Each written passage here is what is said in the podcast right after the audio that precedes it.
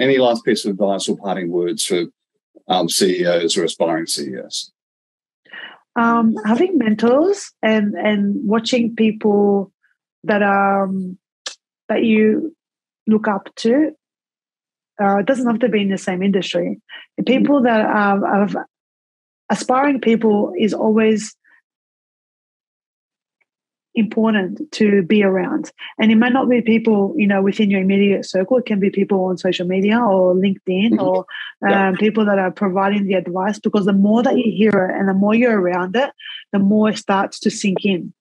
So although um, as a mom with, with a newborn and a, and a toddler, you know, my time is limited. You know, I don't have the hands to be able to just to go and do something and grab it as a as a mum. So by listening to it and being around it or social thinking through social media, it's just it's it's building up this um, this portfolio in my head of something that I want to I want to do once once I'm ready. So being around and talking about it is also important because it just it just sinks in better. So as an as an entrepreneur, CEO, um, the more you're around it, the more you study it, the more you listen to it, it starts becoming you.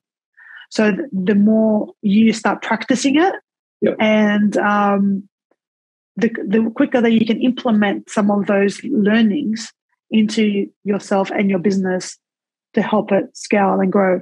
So um, yeah, that's that's really important to me. I mean, yeah. look, I love watching you know clothing brands and on social media. Don't get me wrong, but I always love watching a reel or a video, or, you know, of, of someone something aspiring.